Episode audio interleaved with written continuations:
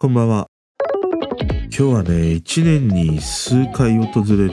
SMAP5 人旅から始まる SMAP 楽曲に溺れまくる日にね、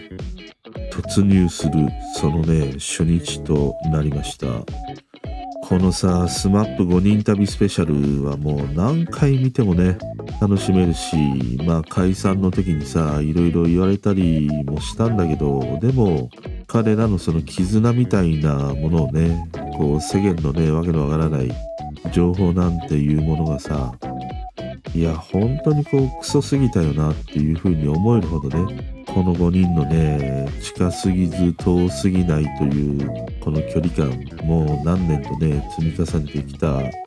この SMAP5 人のね、絆を信じさせてくれるようなね、この5人旅がね、もう大好きで、1年に何回かね、必ず見たくなるというね、動画だったりしますね。で、昨日の夜からね、やっぱりこれまた見始めて、そうするとしばらくね、この SMAP の楽曲に浸かるというね、日が続くんだけど、今日はね、この5人旅、これをきっかけにね、SMAP の楽曲、朝日を見に行こうよ。この曲の話をね、したいと思います。この方角ではバブル世代端っこの僕が完全テレワークで家でばかり過ごすようになり、その日その時に聞いて心震わせてくれた方角を紹介していく番組です。方角好きの方、ポチッと番組フォローよろしくお願いします。また深夜にはね、真夜中の雑談と称して方角以外のトークも上げてますので、そちらもね、ぜひお聞きくださいませ。朝日を見に行こうよ。この曲もね、もう SMAP の曲の中でもまあ好きな曲の一曲ですね。もうまあ全部好きは好きなんだけども、まあ中でもね、やっぱり好きな曲で、俺のね SMAP のプレイリストの中だと1曲目がねフリーバードなんでね、で2曲目にこの朝日を見に行こうよ、そこからのオレンジっていうね、もうこの3曲がもう俺のねプレイリストの SMAP のねスタート曲の3曲だったりしますね。で、この朝日を見に行こうよ、これは1999年 SMAP29 枚目のシングルでした。で、これがね意外と知られてないと思うんだけども、この曲実はねカバー曲なんだよね。ミラクルシャドウというねバンドの楽曲でした。彼らはね1996年に結成して、2002年にはもう解散してしまうというね、短いね活動期間のバンドでした。で、彼らがこの曲をねリリースしたというのが1997年のことです。まあ当時はね地方の FM などでそのパワープレイされていたようでね、注目曲としてねオンエアされたりしていました。でね、俺今回ねこう掘っていってまあ驚いたというか、そうだったのかと思ったのが、このミラクルシャドウの朝日を見に行こう、これを発売したレーベルというのがさ KSS というね会社なんだよね。で、この会社俺すげえ記憶に残ってて、俺はゲーム会社の KSS としてね覚えてたりして、プロレスゲームのさ戦国伝とかね遊んだりしてましたね。ポリゴンのねプロレスのゲームだったりしたんだけど、ここはOVA の会社で、ああ女神様とかね、あとは同級生とかね下級生とか、あれはエルフだったかな、コナミのときめきメモリアルと似たようなね、ああいうゲームがあって、それの OVA とかねやっていた会社でね、いや懐かしかったりしましたね。このミラクルシャドウというねバンドが1997年にこの曲をリリースして、その2年後にね SMAP がカバーしリリースするというね曲だったりしました。で、この朝日を見に行こうよ、この曲の作詞作曲というのはもちろんね、このバンドミラクルシャドウのリーダーでもありボーカルであった安田真二というね人です。彼はねその後森高千里の曲とかも書いててね、森高千里の道という曲、ポッキーの CM ソングとか、あといつまでもっていうね曲があったりしますね。この2曲ともいいんだよね。森高千里が歌うバラードってさ、妙にその幼い稚拙さみたいなその軽さがねあるなっていうふうに思って、それがこうものすごくこうノスタルジーをね感じさせてくれるなっていつも思うんだよね。なんか小学生ぐらいの時にさ、同級生の女の子がね下校の時に一緒にさ歌ってくれた、そんな歌声ともね重なったりしてね、この森高千里が歌うバラードというものはなんか妙にねノスタルジーを感じたりするね。でこのSMAPが歌う「朝日を見に行こうよ」、これの編曲というのがね、直角という編曲家の人ですね。この人はね、まあ恐ろしいほどのジャニーズ楽曲の編曲手がけてます。もうむしろもう手がけていないジャニーズグループがいないっていうほどね、数多くの楽曲をね、この直角という編曲が手がけてたりしますね。でね、この「朝日を見に行こうよ」何がいいってイントロからしていいんだよ。もうこのイントロの入りでさ、その朝日が上がってくるであろう海岸に連れて行ってくれるんだよね。俺ね、この曲を聴くと、その免許を取ってね、間もない頃に、ほんともう朝から晩までさ、車を走らせてた時をね、思い出すんで。あのさ、三浦海岸沿いにね、マックがあって、そこでその朝マックを買ってね、あの三浦海岸で野球したんだよね。それをすごい思い出すんで。そのボールを見つけてね、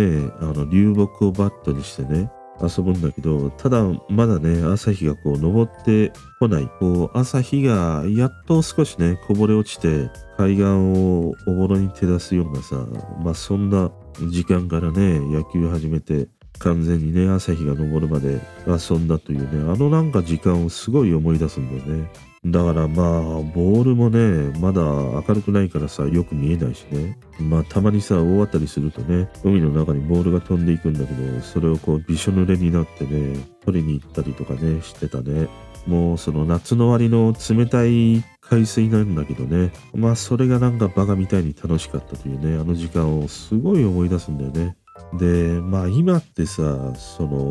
ういう懐かしい曲みたいなものってさ、エモいっていう風に言うんだけど、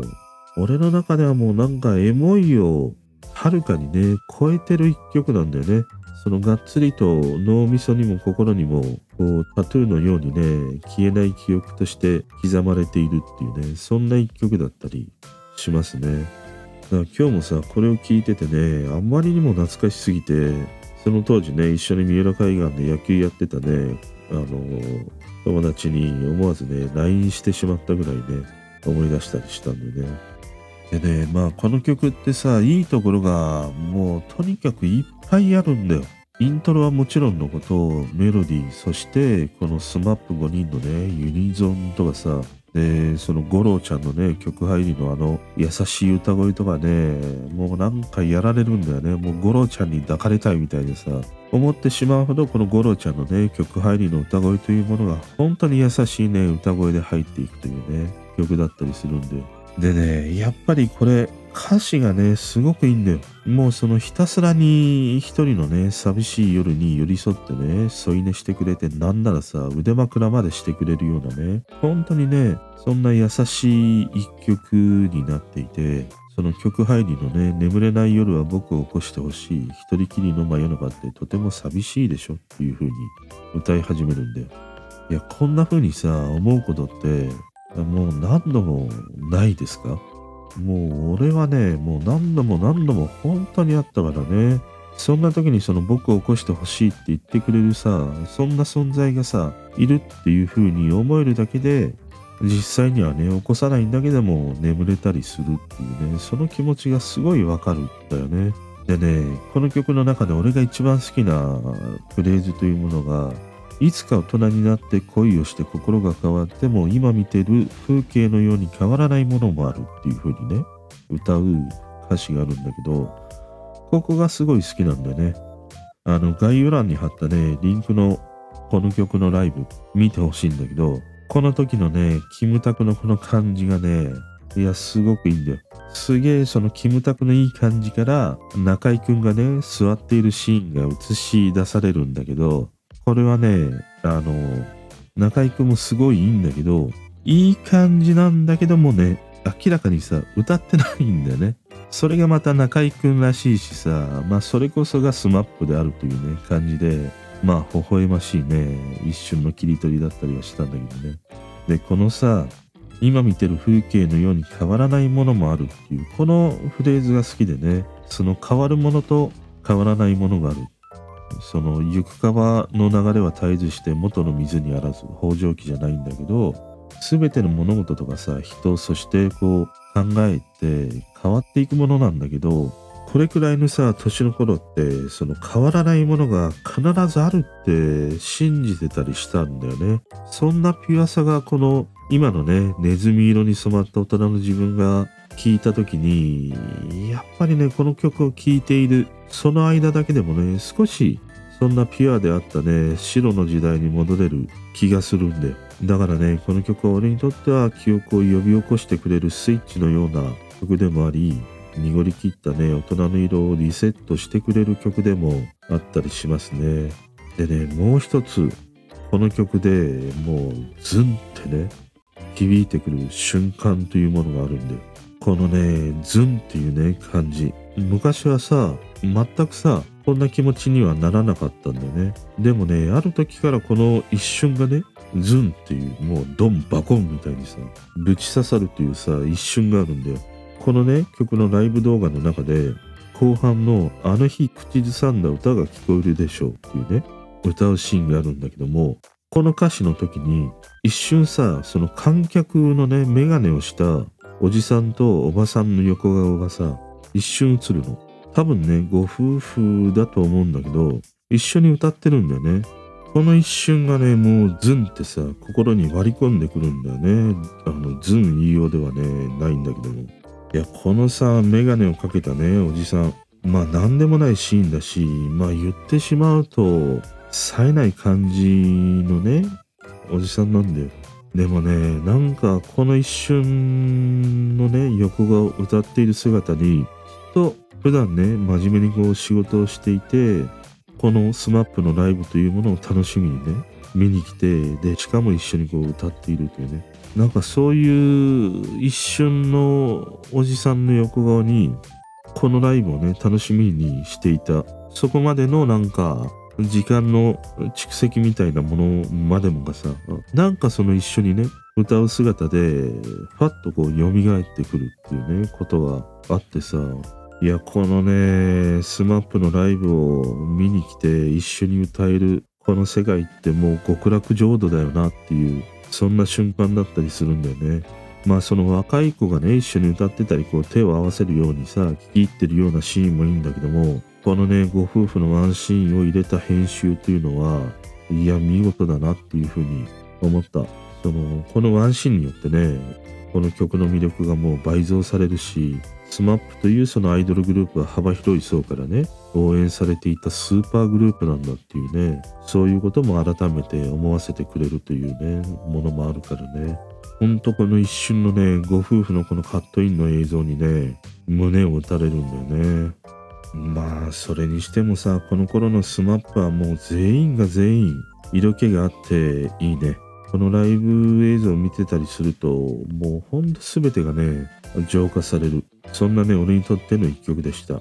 でさこのライブ映像見てて友人のねジャニーズ好きな彼女に LINE したんだよね。そしたらいや当たり前でしょっていうねいつも通りの冷たい一言のね返信しかないという。でその後に私のおすすめはっていうことで教えてもらったのがA Song For Your Love というね曲だったんだよね。この曲もねいいんだよ。この曲はね SMAP の016これの MIJ っていうねアルバムに収録されている一曲なんだけど、この MIJ っていうのはさメイドインジャパンっていうね意味が込められているアルバムなんだけど、この Song For Your Love っていわゆるその SMAP の2トップの2人中居くんとキムタクね、この2人が背中合わせで歌うというね、まあそれでファンが失禁するというね一曲なんだけど、でそれ以外のこの3人五郎ちゃんと剛と慎吾、この3人がね後ろからこの兄貴分の2人を支えるというねこのフォーメーションがねまた微笑ましいというね一曲だったりするんだよね。まあやっぱ俺にとってはもう何年経ってもSMAPねいいね、本当になんか好きだね。そしてこの方角ぬではお便りや感想、質問などお待ちしてます。Twitter の DM からでも方角ぬのオプチャでも概要欄に貼ってある質問箱からでもいいので、俺がね、読みたくなる、そんなね、お便りお待ちしてます。またね、ぜひ SMAP ファンの方もね、これを聞いて、私はこの曲が好きですみたいなね、一曲があったらぜひ教えてください。まあでもやっぱりこの SMAP5 人旅をね見て SMAP ウィークのようなね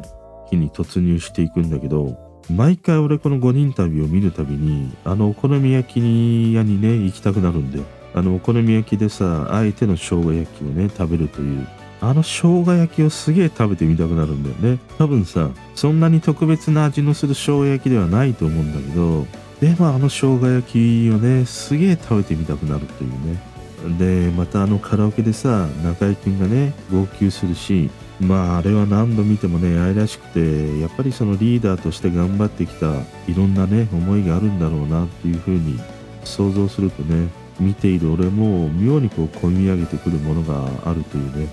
ものだったり毎回するね。